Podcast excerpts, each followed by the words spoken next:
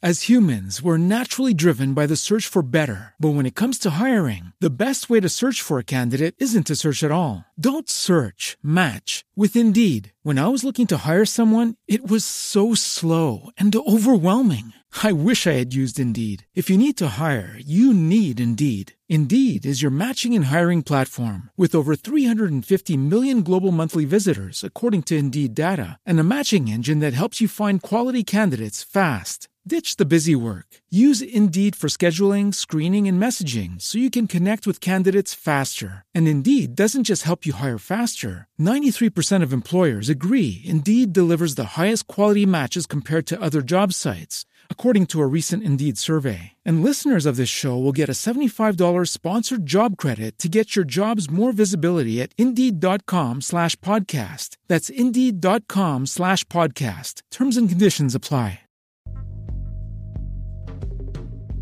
Slumberland de FDS está patrocinado esta semana por la Guía del Serifilo Galáctico, el primer libro de la colección Fuera de Series. Un libro escrito por Marina Such en el que repasa las series de ciencia ficción más importantes de todos los tiempos, desde las más conocidas a esas pequeñas joyas que vale la pena descubrir. La Guía del Serifilo Galáctico está a la venta en todas las librerías y recuerda que si vas a comprar a través de Amazon España, haciéndolo desde amazon.fueradeseries.com, a ti te costará lo mismo y a nosotros nos estarás ayudando a conseguir una pequeña comisión que nos permita hacer más cosas en Fuera de Series. Por cierto, recuerda que ese enlace amazon.fueradeseries.com lo puedes utilizar para todas las compras al que vayas a realizar en Amazon España, no únicamente el libro de Marina. Por último, permíteme recordarte que puedes suscribirte a nuestra newsletter diaria en la que todas las mañanas te informamos de las noticias más relevantes del mundo de las series desde newsletter.fueradeseries.com.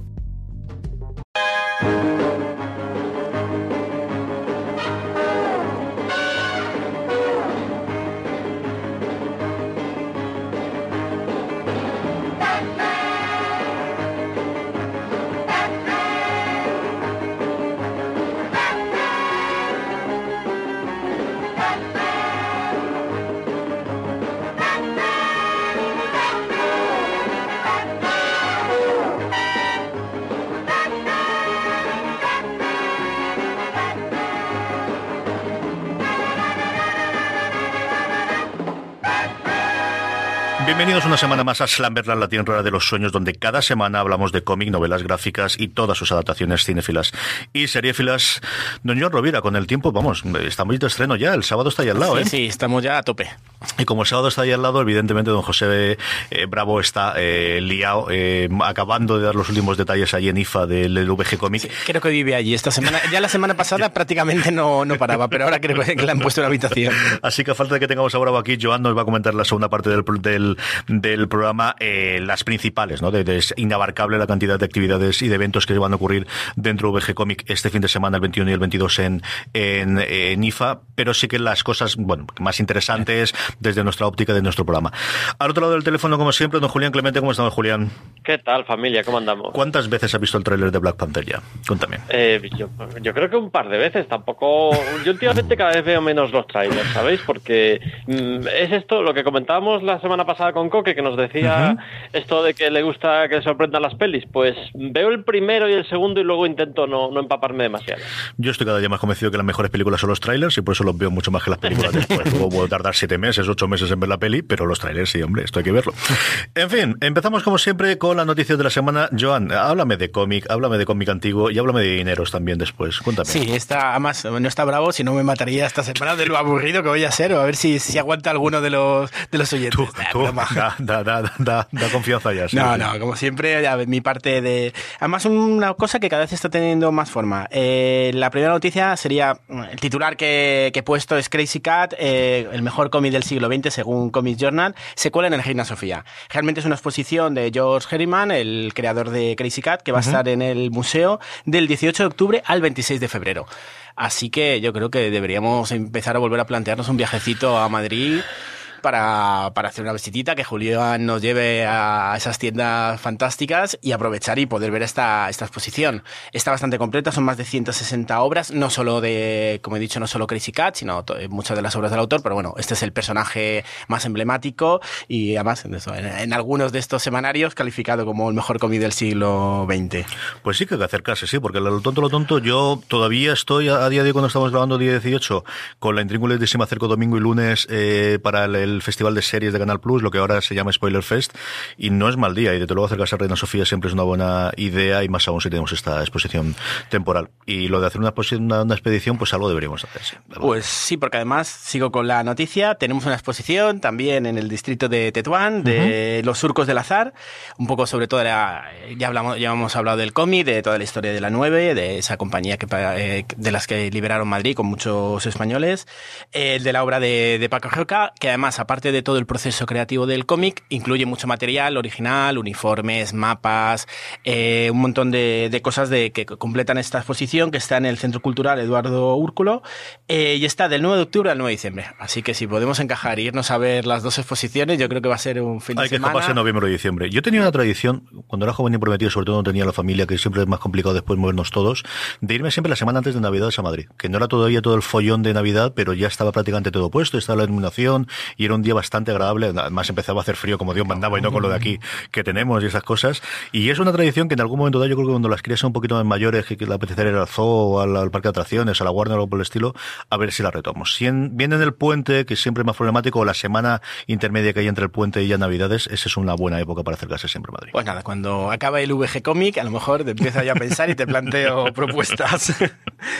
Bueno, más noticias. Carla Santamaría deja la dirección tanto del Salón del Cómic de Barcelona como del Salón del Manga. Por temas de salud, la, eh, ha dicho, anunciado que deja la, dirección. Ya Esto no tiene que estresar nada. Yo creo que dirigir estas cosas tú No, yo me imagino después de tantos años será un descanso y, veremos en cómo queda el evento, pero bueno, pues como siempre un reconocimiento a todo el trabajo realizado y tocaba dar la noticia. ¿Y si rumorea ese movimiento de, de quién puede ser el sucesor? ¿Se ha nombrado ya? ¿Si es la misma gente que tenía alguien del equipo que sube para arriba o qué? En principio, no me acuerdo el nombre, quien lleva la dirección general asume la, la dirección de, del evento, pero no sé si luego habrá algún, algún movimiento más. Por ahora la única noticia que he leído es esta. No sé si Julián, si has oído algo más o... Yo no sé nada, no sé absolutamente nada. Tengo, mm, tengo mis candidatos que prefiero no, no revelar, no sea que alguien lo apunte para, para que no sea finalmente el elegido, pero no sé absolutamente nada, soy, soy sincero. Pues nada, estaremos a la expectativa. Más noticias. Eh, es, realmente era el, eh, aniversario, estas cosas tampoco deberían ser aniversario, pero en septiembre fue 40 años del atentado en la revista El Papus. Y además en octubre sí que salió el número que salió después de, ese atentado, eh, aunque alguna vez hemos hablado, pero bueno, recordar que la revista El Papus, que bueno, de, de estas revistas faltonas de la transición, pero bueno, se la compara en algún momento con la Charlie Bo en, en algunos temas, pero bueno, de ahí teníamos a Oscar Nebreda, Ventura Nieto, eh, Carlos Jiménez también estuvo, Iba, eh, y sufrió un atentado después de muchos años de, años, sobre todo en los últimos momentos de amenazas, porque además la verdad es que sí que se posicionaron muy en contra, sobre todo de, la ultraderecha, tenía algunas portadas de las que fueron incluso a amenazarles en persona allí, y por desgracia más murió el portero, que es el que llevaba el paquete con la, con la bomba, Joan Peñalver, eh, y menos mal que no llegó a entrar con el paquete, porque si no la matanza sí que podría haber sido, fue en la puerta y murió el pobre, el pobre hombre. Y nada, pues 40 eh, años de este atentado contra la libertad de expresión y contra una revista que quería marcar un poco todas las vergüenzas de la transición. Y que además, vamos, como has dicho tú, eh, tiene a la, la, florinata de lo que posteriormente fueron los historietas, es decir, los que todos conocemos posteriormente por el jueves, porque es cierto la que fue la que sobrevivió de la gran cantidad que hay, pero eso, tanto Iba como Ojada empezaron originalmente en el Papus. Exacto, ahí tenemos a, todos los que fueron luego saliendo. Luego, como has dicho de, dineros, una ilustración de, de Asteris por 1,4 millones de, de, euros. Bien, o sea, vamos antes, el otro día en el, en el grupo de 15.000 euros por un original de Guarnido, que es una cantidad ya para, para pensártelo y que no creo que esté en acceso de mucha gente, pero nada, aquí ya en esta especulación de, de las ilustraciones y los originales ya llegamos a, a estos niveles de 1.4. Eh, creo que es el récord de Uderzo, de una, de una ilustración de, de, Uderzo. Pues yo, por una parte, lo que es la valoración del cómic, me encanta que tenga esta valoración. Otra cosa es todo el tema especulativo que, que entiendo que también hay detrás de aquí, que me pierdo, pero bueno, que por lo menos sea noticia por estas cosas, pues por lo menos se sigue hablando de, cómics. ¿Os habéis fijado en, qué ilustración es en concreto? Es, es la portada de la Vuelta a la Galia, que pues tampoco es una de mis portadas favoritas de Asterix, la verdad. Creo que creo que las hay mucho mejores, pero aún así un millón y medio de euros es una barbaridad. Totalmente, totalmente. Y además, como dices, no es de la... A ver, es una, una portada representativa, pero no es de las que dirías, de las imprescindibles que, que a todo el mundo te viene a la vez. Es una de las que sí que reconoces. ¿Vosotros con cuál os quedaríais si os dijeran, elige una portada de Asteris y, y te la llevas a casa? Mm, espérate. Mm, yo, pues no sé lo de los Juegos Olímpicos. Eh, yo le iba a decir por un tema todo sentimental. Yo creo que en la época que me la leí es la que más me gustó. Hace tiempo que no me la geleo. Si la gelería, a lo mejor no sé si la historia, pero quizá por la edad parecida en el momento que me la leí es la que más recuerdo. Pero luego tendría que mirarlas todas para hacer una decisión de verdad, de, de, de, de estar seguro. ¿Y tú, Julián? Pues yo estaba repasando y me costaría quedarme con alguna, porque lo suyo sería, mira, quedarte con Asteris el Galo, que, que, es el primer álbum, pero es que, claro, Uderzo no está todavía maduro como artista en ese álbum, así que es que luego hay otras que me encantan. A mí siempre ha gustado mucho La Residencia de los Dioses, por ejemplo. Me ha gustado mucho la, la, Cizaña, y alguien me diría, oye, cógete Asterix en, en Hispania, pero es que también es este tipo de portada que es como muy facilona, es parecida a la de la Vuelta a la Galia, ¿no? Son los personajes con, con un mapa detrás. Eh, sí. Pues por ahí iría la cosa, ¿no? Pues.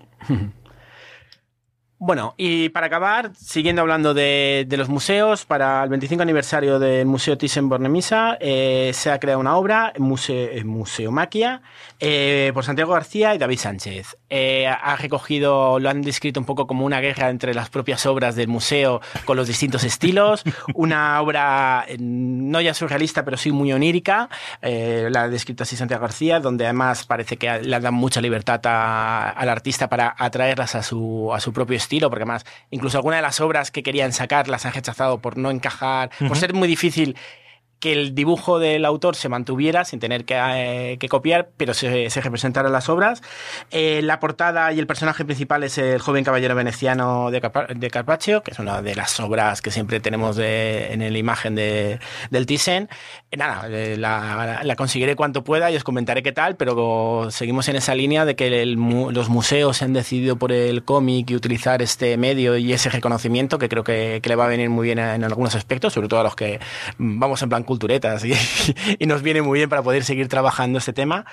Y nada, lo quiero conseguir pronto, el cómic. La verdad es que está muy chulo, ¿eh? La, la, en la noticia que aparece en Radio Televisión Española que pondremos en las show notes aparecen un montón de, de, de viñetas e incluso en algunos de los casos As humans, we're naturally driven by the search for better. But when it comes to hiring, the best way to search for a candidate isn't to search at all. Don't search, match with Indeed. When I was looking to hire someone, it was so slow and overwhelming. I wish I had used Indeed. If you need to hire, you need Indeed. Indeed is your matching and hiring platform with over 350 million global monthly visitors, according to Indeed data, and a matching engine that helps you find quality candidates fast. Ditch the busy work. Use Indeed for scheduling, screening, and messaging so you can connect with candidates faster. And Indeed doesn't just help you hire faster. 93% of employers agree Indeed delivers the highest quality matches compared to other job sites, according to a recent Indeed survey. And listeners of this show will get a $75 sponsored job credit to get your jobs more visibility at Indeed.com slash podcast. That's Indeed.com slash podcast. Terms and conditions apply.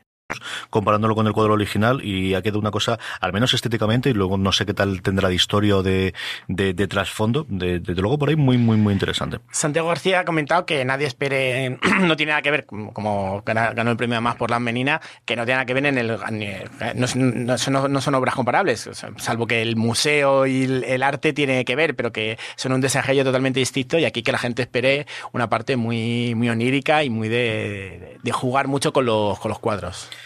Señor Clemente, ¿qué tenemos esta semana? Pues yo creo que ha sido la semana de los trailers, ¿no? Porque tenemos trailers muy, muy, muy, muy gordos de, de Marvel, después de que la semana anterior lo tuviéramos el de, el de la Liga de la Justicia y esta semana nos ha tocado el tráiler de Pantera Negra, que es absolutamente espectacular. A mí me ha parecido un tráiler extraordinariamente denso, que lo estás viendo y dices, si meten la mitad de lo que han metido pero se recrean un poquito en enseñarme esto, eh, va a ser la típica película que yo la esté viendo y no pudiéndome creer de lo que hay en, pantalla. Os, os, he dejado un enlace a un artículo de una página web que hace un análisis bastante detallado con todos los detallitos que hay, por si se os escapa alguno, pero la verdad es que es una delicia para cualquier lector que se haya acercado al personaje, porque sí que aborda aspectos de Pantera Negra desde los más, mini, los más mínimos están ahí me ha sorprendido muchísimo. el primer tráiler ya era espectacular y este, yo creo que la primera vez que enseñan Wakanda cuando atraviesan el, el, es espectacular. Y luego, sobre todo, porque tiene un montón más de Michael B. Jordan, que sabéis que yo soy un devoto absoluto de todo lo que hace este hombre desde la, la época original en The Wire, ¿no? Y, bueno, tiene esa relación que tiene Kokuan con el director cuando hicieron Creed y anteriormente Football Station. Les ha quedado un tráiler espectacular, como decía Julián. O sea, para verlo una y otra vez y, y yo creo que el hype está todo por las nubes de una película que no se estrena hasta febrero del año que viene, ¿no? Que estamos hablando de Liga de la Justicia estrena el tráiler, pero se estrena eh, a un mes vista. Ragnarok igual que le quedan nada, dos semanas, aunque Julián va, a poder verlo antes y a lo mejor nos puede comentar algo para el programa que viene. Eh, Star Wars, ¿no? Que ya tiene el segundo tráiler y se estrena en Navidades, pero esta hasta febrero no se estrena. Aquí sabemos si volvemos a la, forma habitual de, de, se estrena una semana antes que Estados Unidos después de arreglar los problemas de doblaje o cómo está la cosa, Julián. Pues yo no lo tengo claro. A día de hoy la única fecha que tengo apuntada es la que teníamos de, inicios de febrero y no sé si la productora española nos aclarará algo. Mira, hoy voy a hablar con ellos, así que a ver si nos, nos pueden dar alguna fecha más concreta sobre, sobre Pantera Negra. Genial. Y el otro gran tráiler de la semana, ¿no? Nuevos mutantes. Nuevos mutantes, a ver, este, la verdad es que si, si el de Pantera Negra a mí me volvió loco, el de Nuevos mutantes fue un, mira, va a ser una película de terror, vale, sí, va a ser una película de terror como tantas otras que se están estrenando y vale, sí, da la casualidad que son los nuevos mutantes. Es la sensación que, que me dejó el tráiler, no, no me llamó especialmente la atención, aunque sí que a la gente le ha gustado muchísimo, lo cual eh, me parece estupendo. Eh, Bill Sienkiewicz, por ejemplo, se siente muy concernido con esta película. Hay que, hay que recordar que Bill Sienkiewicz se molestó mucho cuando usaron una ilustración suya de un disco de Dazzler mm. para sacar el mismo disco como si fuera un prop en X-Men Apocalipsis se molestó porque no lo habían llamado, no le habían dicho que no le habían pedido permiso, no le habían dicho nada. Y aquí yo creo que sí que le han llamado, le han hecho pasar por el set de rodaje, se ha hecho fotos y el tío está encantado en Facebook y decía, aquí yo con mi, como un papá orgulloso.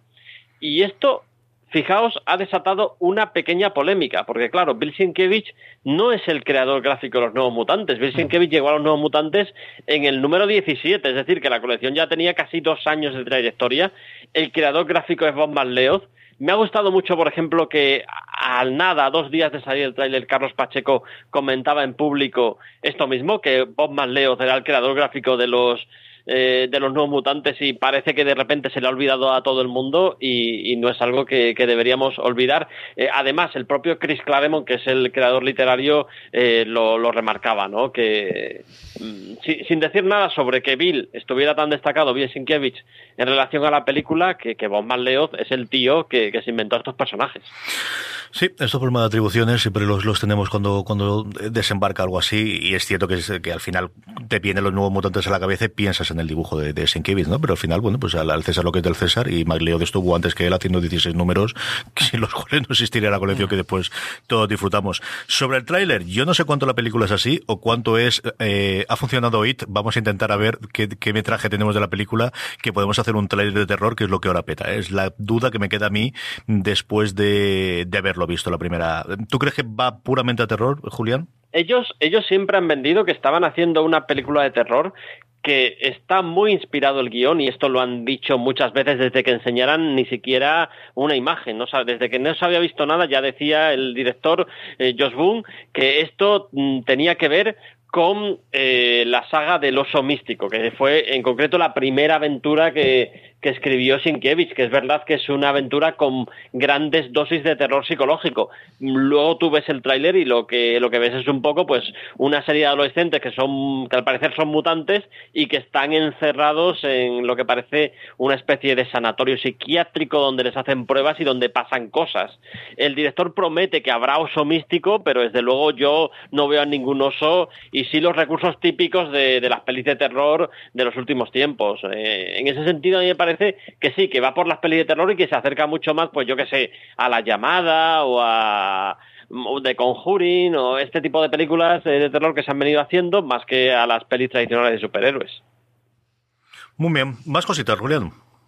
Mm, la peli de Gambito, que le han dado un impulso. Sabemos que la va a dirigir Gore Verbinski y que se va a estrenar el 14 de febrero. Hay que recordar que Channing Tatum va a ser Gambito, si la escena del 14 de febrero se supone que le van a dar un toque así romántico y ya veremos. Mucha pereza a priori, ¿eh? Ya te veo. A mí tanto me gusta mucho y creo que, es un buen casting, pero también pensaba que era anteriormente. Yo creo que el problema de Gambito ha sido cómo lo han interpretado, no tanto el intérprete, sino que han hecho con el pobre, especialmente con Lobezno, ¿no? Que era, vamos, es que se nos olvida que estuvo allí, es que estuvo en aquella primera película de Lobezno. No lo sé, no lo sé. Eh, ahora va a hacer todo el mundo las series que pueda o las películas que pueda de mutantes y evidentemente es uno de los personajes que tienen ahí. Si Tatum lo tienen con el proyecto, pues tirará adelante, segurísimo. Sí, no, ahí lo de Masacre también estuvo en esas películas de Lobezno y luego han hecho una cosa bastante más maja y divertida. Aquí, ojalá, pero es verdad que hay que ver el planteamiento cómo lo van a hacer. Esperemos que, sea algo y que, y que veamos ahí el personaje que hemos leído. Es que se supone que la película de Lobezno nunca existió. no sé, yo creo que fue un mal sueño que tuvo el propio Lobezno, alguna... La, primera película de Lobezno, que, que no es tan mala, eh, que no, es buena evidentemente, pero no es tan mala. La segunda yo creo que estaba más o menos por ahí, tampoco, tampoco hay que exagerar. Eh, yo te confieso que la segunda tanto miedo me dio la primera que no la he visto todavía. Sé que la tengo pendiente y algún año de estos tendré que ir a verla, pero todavía no me he atrevido a verla.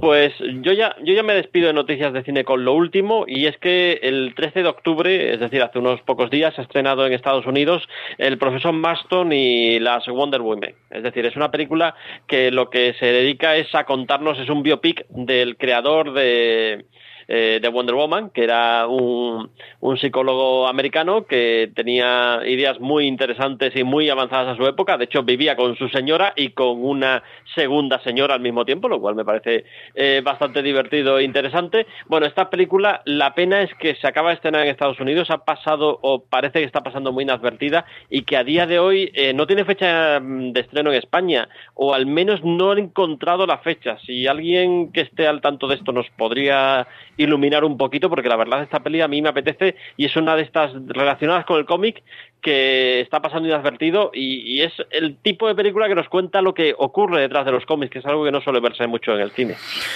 Tiene un elenco de, sobre todo, más que de los protagonistas de los secundarios, bastante interesante, de, gente que hemos visto mucho, especialmente series de televisión, fuera del, del, mundo del cómic, y a mí me ha traído un montón. He visto, el, hay un tráiler de dos minutos que te cuento un poquito la, la sinopsis que ha, que ha relatado la Julián, y a mí me ha gustado bastante. Yo la tenía totalmente fuera del radar. No me extrañaría que esta la veamos en Amazon o en Netflix o alguna cosa de estas en cuestión de cuatro o cinco meses, por otro lado, ¿eh? Que yo creo que va a ser la forma al final de si no nos llega aquí a, las salas de cine, el que no me extrañaría que alguien comprase los derechos internacionales de la película y, y salga en alguna de las plataformas de streaming, Julián. Sí, a mí tampoco me, sorprendería porque además es que tampoco es que haya tenido una, un recibimiento espectacular en, Estados Unidos. Yo creo que es, que es un tema que pasa muy inadvertido. Es un creador de, cómics, pero es una, una, película que trata sobre el feminismo, sobre cómo era la América de los años 40, 50 y a mí me apetecería verla incluso si no tuviera nada que ver con los tebeos. Eh, me sorprende que, que eso, que esté pasando tan inadvertida y que al mismo tiempo ni siquiera sepamos todavía cuándo se va a ver en España. Sí, pero estas cosas que tenemos el quitando los blockbusters, bueno, pues al final tenemos un poco de cine pequeñito y, es complicado, ¿no? Que llegue a las salas, o a lo mejor que llega reducidas a una o dos salas de Barcelona o de Madrid, ¿no? Que es otra cosa que también ocurre de vez en cuando.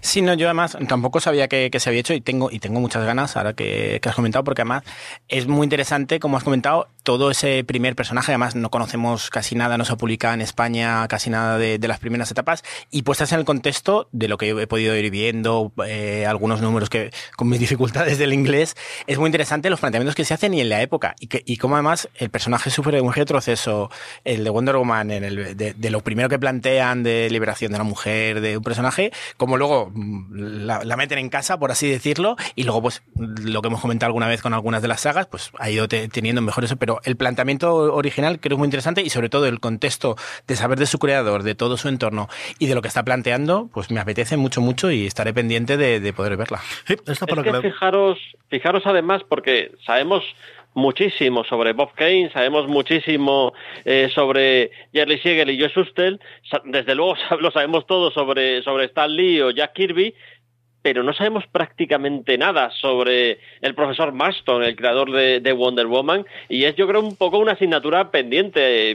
Yo, eh, hablando el otro día con Anissa McCausland, eh, le recordaba, oye tía, tú me, revelaste la asistencia de este tío y es verdaderamente una figura apasionante. Sí, justo eh, he estado leyendo varias cosas. Además, a ver si con suerte anunciaré dentro de poco que Elisa vendrá a presentar el libro de, bueno, el de Wonder, Wonder Woman, el feminismo como superpoder. As humans, we're naturally driven by the search for better. But when it comes to hiring, the best way to search for a candidate isn't to search at all. Don't search, match with Indeed. When I was looking to hire someone, it was so slow and overwhelming. I wish I had used Indeed. If you need to hire, you need Indeed. Indeed is your matching and hiring platform with over 350 million global monthly visitors, according to Indeed data, and a matching engine that helps you find quality candidates fast. Ditch the busy work. Use Indeed for scheduling, screening, and messaging so you can connect with candidates faster. And Indeed doesn't just help you hire faster. 93% of employers agree Indeed delivers the highest quality matches compared to other job sites, according to a recent Indeed survey. And listeners of this show will get a $75 sponsored job credit to get your jobs more visibility at Indeed.com slash podcast. That's Indeed.com slash podcast. Terms and conditions apply. Lucky Land Casino asking people what's the weirdest place you've gotten lucky? Lucky? In line at the deli, I guess? Aha, in my dentist's office. More than once, actually. Do I have to say? Yes, you do. In the car before my kids' PTA meeting. Really? Yes. Excuse me, what's the weirdest place you've gotten lucky? I never win and tell. Well, there you have it. You can get lucky anywhere playing at LuckyLandSlots.com. Play for free right now. Are you feeling lucky? No purchase necessary. Void where prohibited by law. 18 plus. Terms and conditions apply. See website for details. Y justo, yo también he ido descubriendo mucho del personaje, además de, de las dos mujeres, tanto su mujer oficial como vivía. Una era nieta de Margaret Sanger, que es una de las feministas clásicas. O sea, que es muy, muy interesante todo lo que envuelve a este, a este, a este autor, eh, todos los planteamientos que hacían. Y justo dices, ¿por qué conocemos tanto y este que, que estaba tan en el momento es tan importante? Y justo no, no conocemos casi nada. Y te pones a leer, y a mí me ha apasionado de varias lecturas que he estado, artículos y cosas de, de este guionista que creo que, que, es genial. Le seguiremos la pista, veremos si se estrena eh, finalmente en cines y si no, no lo apuntaremos para verla. Está muy para verlo en Unicómic. ¿eh? Sí, está, muy para programarlo en Unicómic y tener tertulia posterior y estas cosas. Exacto. esto es muy para esto. Muy bien, pues hasta aquí han llegado las noticias. Es el momento del por qué suena esto. La semana pasada que pusimos, pues pusimos el tráiler de Constantine de la serie animada. Eh, acercaros a ver los tres minutitos. De verdad, tiene una pinta espectacular. A ver si la traen por aquí y o la venden o streaming o si DC eh, decide de una puñetera vez hacer ese conglomerado que iba a hacer de su propia app con los cómics y con las series y con todo lo demás. A ver qué ocurre, porque al menos las series en desarrollo las tienen. Así que a ver si, si logran colgarlas ahí.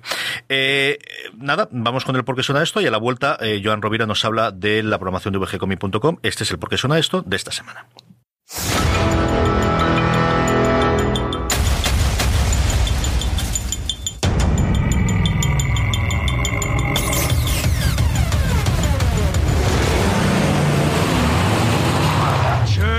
Johnny? Really?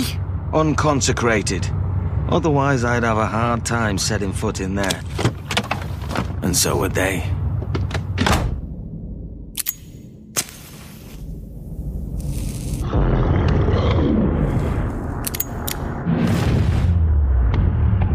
Oh, what's that bloody smell? Ugh, smells like shit.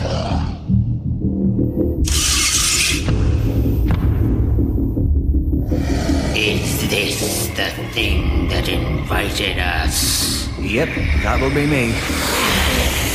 Can it make good on its promise? Oh, that. That was a lie. You lied to us! And I feel terrible about it. Then what shall save you? Little smear of flesh? I was hoping that he would. You Promised me a feast, Constantine, and you have delivered.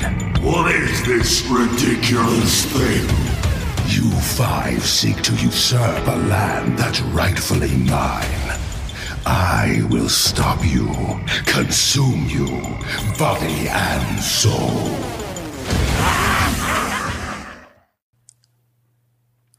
Y estamos ya de vuelta. Eh, Joan, vamos con la programación sábado y domingo. Hay ¿Cuántos sitios distintos? eh, Tienes el mapa ahí delante. Primero, vgcomic.com, ahí es donde tenéis absolutamente toda la información, la venta de entradas, como ya sabéis, el lugar donde se hace cada uno de los demás. Uno llega al pabellón de IFA y qué se encuentra allí, más o menos repartido por zonas, y luego vamos a lo más interesante que vemos. Pues por zonas, porque además eh, es espectacular todo el montaje que, que envuelve. Luego me basaré un poquito más en la parte de cómic, que es la que toca, pero bueno, que como sabéis, video game cómic, toca un poco varios aspectos. Y lo te- ¿qué, qué te vas a encontrar? Pues cuando entres, eh, pues tienes una, eh, una parte de, como siempre, la zona comercial, de las tiendas, donde puedes encontrar esas cositas que ya no encuentras, o las que encuentras por internet o no encuentras, o un poco de intercambio. Ah, eh, un poquito a la izquierda encontraremos esa zona de cómic. Ya desde el año pasado se hizo esa preocupación, porque es verdad que a veces todas las tiendas tienden más a la venta fácil, que son figuritas, muñequitos y, y el merchandise en general, y se notaba un poco la falta de esa zona cómic. Entonces hay un apartado especial donde básicamente son stands de papel, donde vamos a encontrar muchos cómics, pequeñas editoriales o editoriales, donde sí que se va a poder encontrar todo, toda la parte de, de cómic. Eh, y luego la zona gamer, yo ahí me pierdo, pero eh, de, de las críticas del año pasado. ¿Cómo se notan los mayores que somos? eh? Totalmente. ¿Cómo se notan los mayores que somos? tío? Pero sí que deciros eso, que las críticas de- del año pasado de gente que sí que entiende, que yo honesto, que creo que es espectacular la, esta zona, que la gente que le gusta el videojuego, todo el montaje, las consolas que hay, las pantallas, todo, todo el tema, con un escenario donde va a haber un montón de actividades que luego comentaré un poco por encima, pero que a los que interese la parte de videojuegos, entréis al programa y miráis todo lo que va a haber y la zona es eso. Yo, sin entender mucho, flipas cuando entras ahí todo, todo el montaje que hay y la gente que entiende, no ya que yo, yo no entiendo el flipas, sino dice, no, no, es de, de los montajes en este tipo de eventos, esta zona es de, la, de las mejores. Eh, luego seguimos por una zona de, de exposición, los están de las distintas asociaciones relacionadas con el mundo friki, de cómics, etcétera. Una zona bastante grande de, ju- eh, de juegos de mesa y de, de estrategia, donde habrá un montón de, de partidos donde la gente se podrá apuntar. Donde me podré ver bastante, ¿para qué os voy a negarlo? O Sí, sea, ahí- sabéis que allí voy a estar bastante desde luego el sábado. sí. Justo, por edad nos pilla más eso que En los, los huecos en los que me dejen las conferencias, que es a lo que iremos ahora, que son los más interesantes, sabéis que voy a estar en la sala, ¿para qué vamos a negarlo? Luego hay una zona donde, bueno, eh, todo el tema esto de eh, estos juegos de zombies y de militares por allí, en la Warfare Room, hay una zona allí de, donde se hacen bastantes actividades. Por supuesto, una zona de alimentación, ya que la idea es que la gente venga por Hay que la alimentarse, hay por la mañana y pueda salir por la noche y, y- y tiene que y tiene que comer algo. Y la parte y luego una parte donde es la más relacionada con el cómic, donde está en, la zona del auditorio tenemos tanto la Ujú. zona de talleres, eh, el auditorio que ahora comentaré más tranquilamente, el Artisale y la zona de dedicatorias y de, de firmas, donde durante mucho tiempo vamos a poder encontrar a un montón de, de los autores invitados.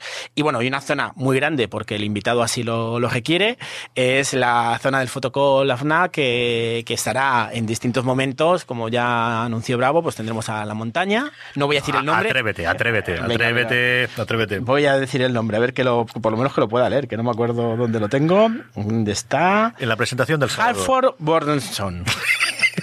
Me encanta cuando lo dices. A él no se lo voy a decir porque es como simplemente con que me, me dé con un dedo. me- Pero bueno, que tendremos eh, para hacer fotos, firmas con él. Aparte, él estará en dos momentos. En un momento tiene una presencia en el, en el escenario grande y luego pues una mesa redonda como el año pasado se hizo co- con él en el auditorio.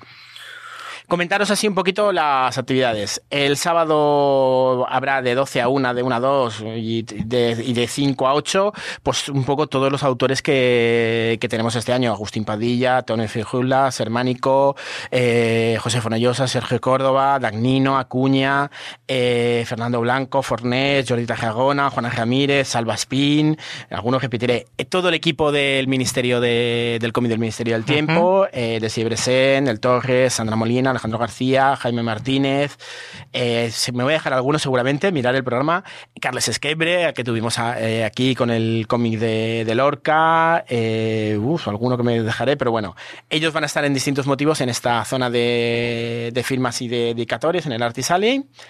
Eh, eso es ahora iré al sábado porque el domingo también estarán especialmente por la mañana. Actividades. En los talleres, prácticamente como ya hemos comentamos, pequeños descansos entre las 3 y las 4 para comer. Entre tanto, hay actividades para todas las edades. Talleres infantiles, eh, talleres de estampación de camisetas, eh, presentaciones de juegos de, de rol, eh, música de videojuegos, un taller de, de doblaje, donde además tendremos la, la presencia de, ¿cómo se llama? El que hace la voz de... Ay, el, A mí no me lo preguntes, te lo dije saber Sí, tú, sí, no me lo tendría que saber yo. Eh, todo lo tengo, lo tengo por aquí. Que no pase nada. Alfonso Laguna, que luego también estará en la, en la mesa redonda sobre actores de doblaje con Eduardo Bots, que es la, eh, la voz de.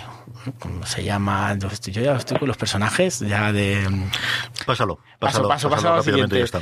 Eh, Mario García, que sí que es la voz de Spider-Man en Homecoming.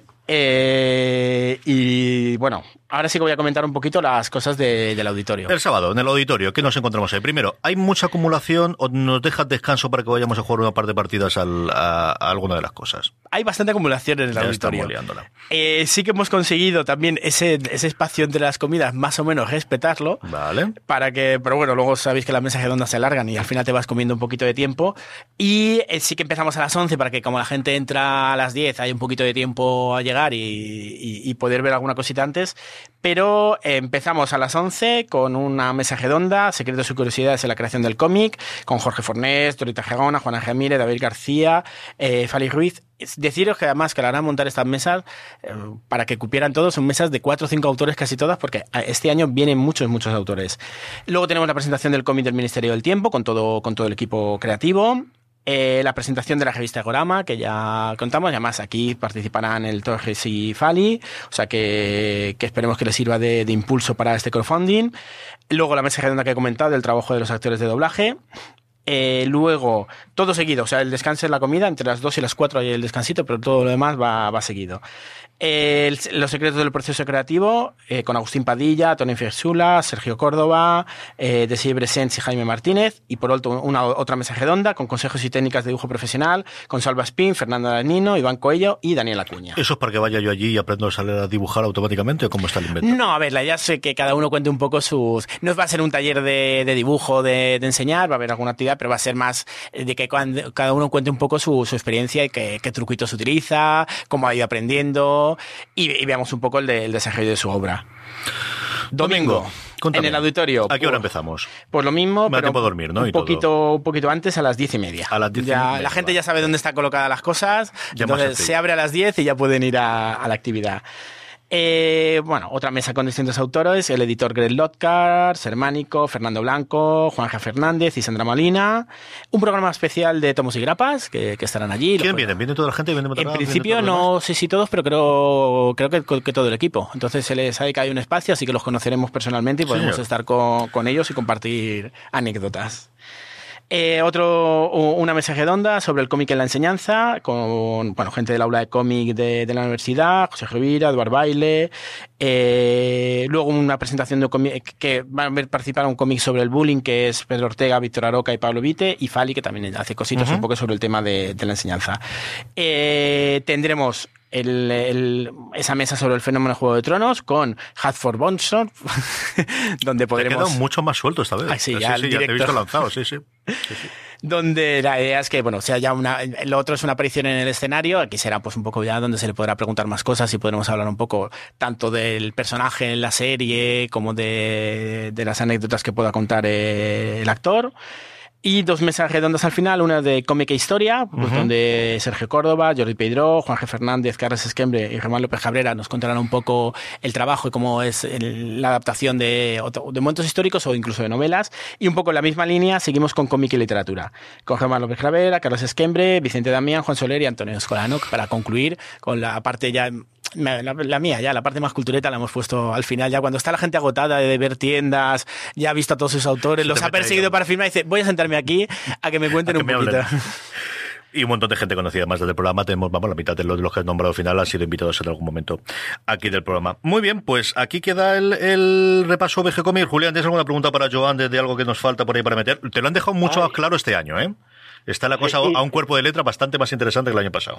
Bien, bien, bien. Eso, eso es muy importante. Eso es muy importante. Nada, eh, en principio todo, todo apunta con muy chulo. Eh, mm, va a ser muy interesante y yo lo único que casi recomiendo es que no se amontonen tanto las cosas. Eh, muchas veces es, es mejor tener algo chulo que hacer en ese momento y concentrar a lo mejor eh, a toda la gente en eso que tener dispersas las actividades. Pero con eso Joan seguro que sabe muchísimo más que yo. Sí, ahí se intenta, es difícil, pero lo que se intenta sobre todo es que, pues eso, que a la vez que hay una cosa de cómic, no coincida otra cosa de cómic en talleres ni una presentación, que no seguro que esté, si me pongo a revisar el programa, alguna, alguna cosa queda coincide, pero intentar que los distintos apartados, pues si hay algo fuerte de videojuegos, pueda coincidir con algo fuerte que luego al final te fastidia, porque cualquiera que estás en este mundillo hay cosas que te interesan. Pero sí que evitar que las cosas temáticas no, no coincidan. Hay cosas infantiles a la vez que cosas más teóricas o cosas más de divulgación. Pues eso, intentar pues, que si, si a lo mejor un padre o una madre quiere dejar al nene a la nena en el taller infantil y acercarse a un taller, eso lo podrá hacer, se intenta compensar de esa manera. Pero aún así es tan saturada las propuestas de actividades que intentas meterlo todo y al final eso no, no, no, no- no te Fíjate que incluso hay una cosa chula que se podría hacer, que es decir, eres un tío de TVOs, esta es tu agenda. Y a continuación, la agenda de las actividades eh, chulas relacionadas con TVOs. Tú eres de videojuegos, pues estas son las cosas que no te puedes perder. Pues sí, eso yo creo que, hay que lo intentaremos remarcar, que cada uno vea. Los espacios sí que este año más va a estar muy muy marcado de los talleres son talleres prácticos y no sé qué el auditorio no es todo cómic pero prácticamente casi todo se basa en el cómic y alguna cosa de cine. Y la zona de videojuegos está muy marcada para intentar eso de mm, tú eres sobre todo videojuegos estate aquí todo el tiempo porque además tienes programación de sobra y si quieres en algún momento puedes ir a otra zona. Pero sí eh, seguramente sí que tendremos que marcar el la- lo que has dicho tú de agenda para el comiquero agenda para el de los videojuegos agenda para el cine y luego crúzala como puedas Sí, señor, perfil de usuario y de clientes. Esto es al final todo está inventado. Muy bien, pues eh, estaremos por allí, como os digo. Vamos, eh, Joan vivirá allí dentro. Yo el sábado seguro que me paso por allí, además con varias gente de, de fuera de series y de Póster FM. Estará Juan Galonce, Dani Simoño que se acerca también, que estamos haciendo ahora el repaso, eh, Dani y yo, de, de los episodios de Star Trek Discovery. Lo que digo, Los que no tenemos trasladados a Madrid por, por el salón del, de, por el, perdóname, por el eh, festival de series de, de Movistar Plus, eh, y nos hemos quedado que por aquí, por Alicante, desde luego estaremos por allí sábado y domingo. Vamos con las recomendaciones, Joan, y te toca a ti seguir hablando. Bien, pues sigo aquí soltando la, la chapa. Bueno, como siempre voy recuperando obras de uno de mis autores preferidos, Carlos Jiménez.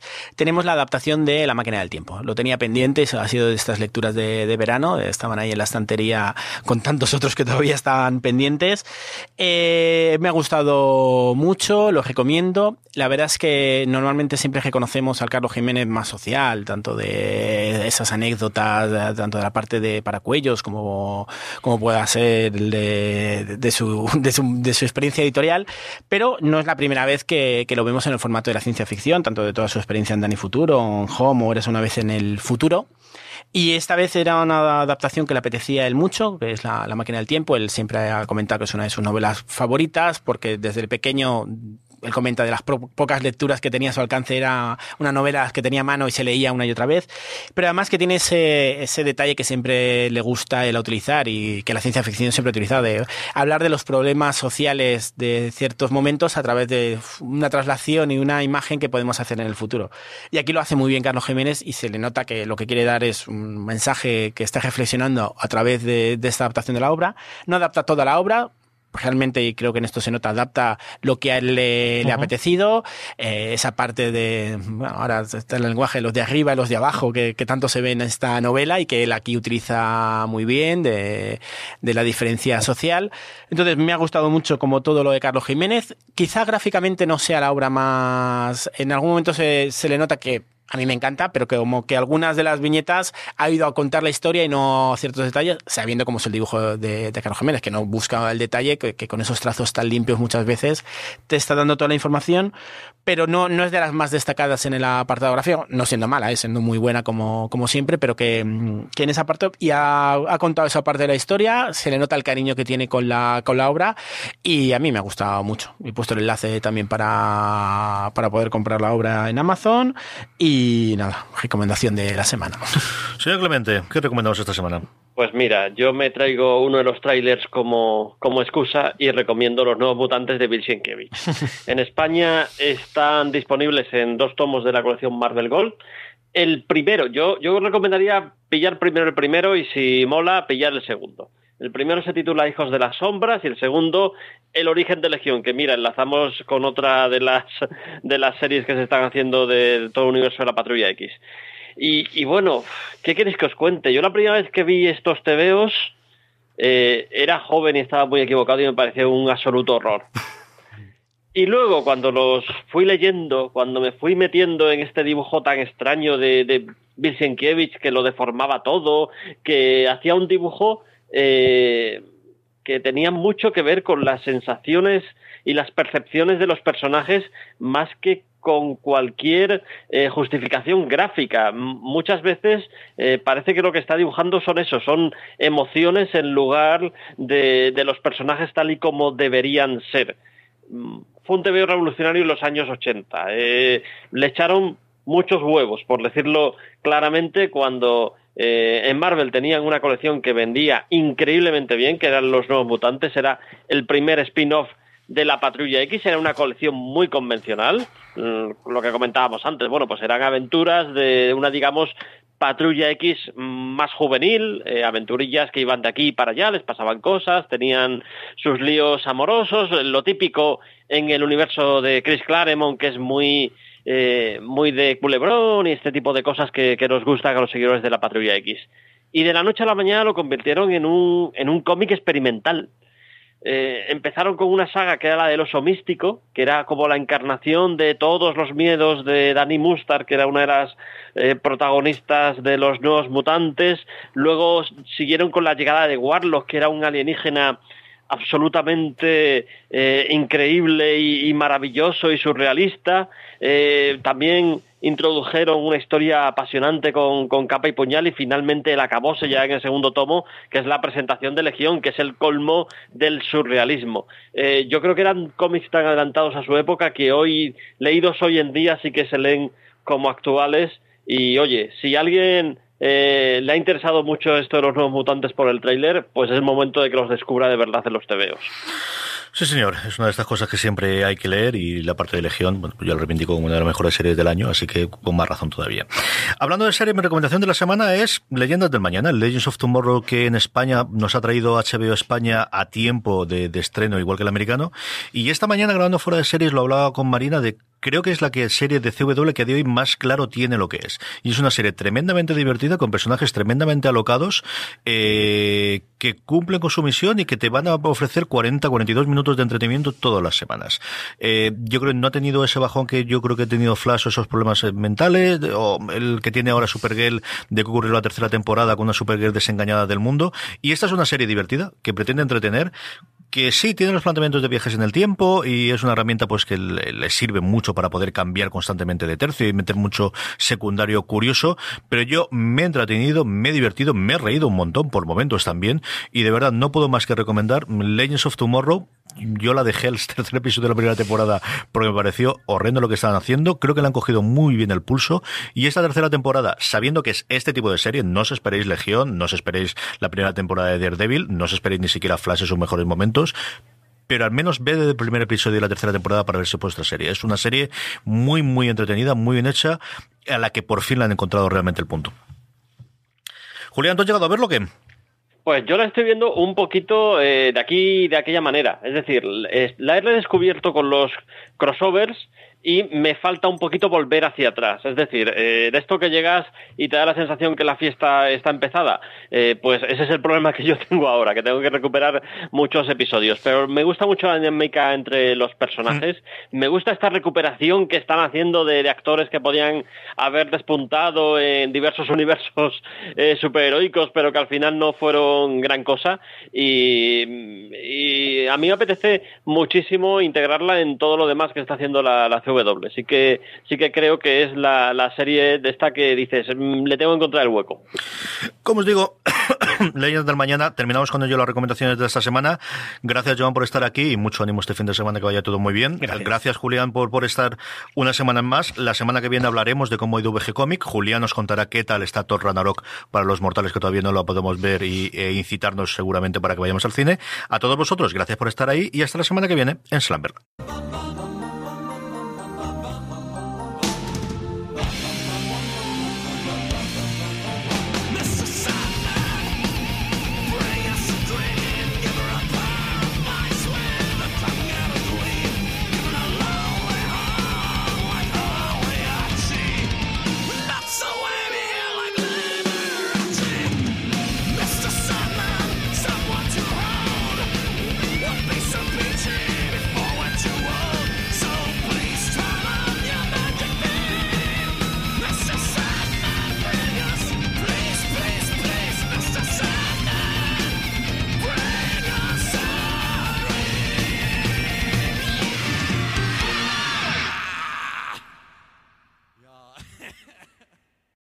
Lucky Land slots, you can get lucky just about anywhere.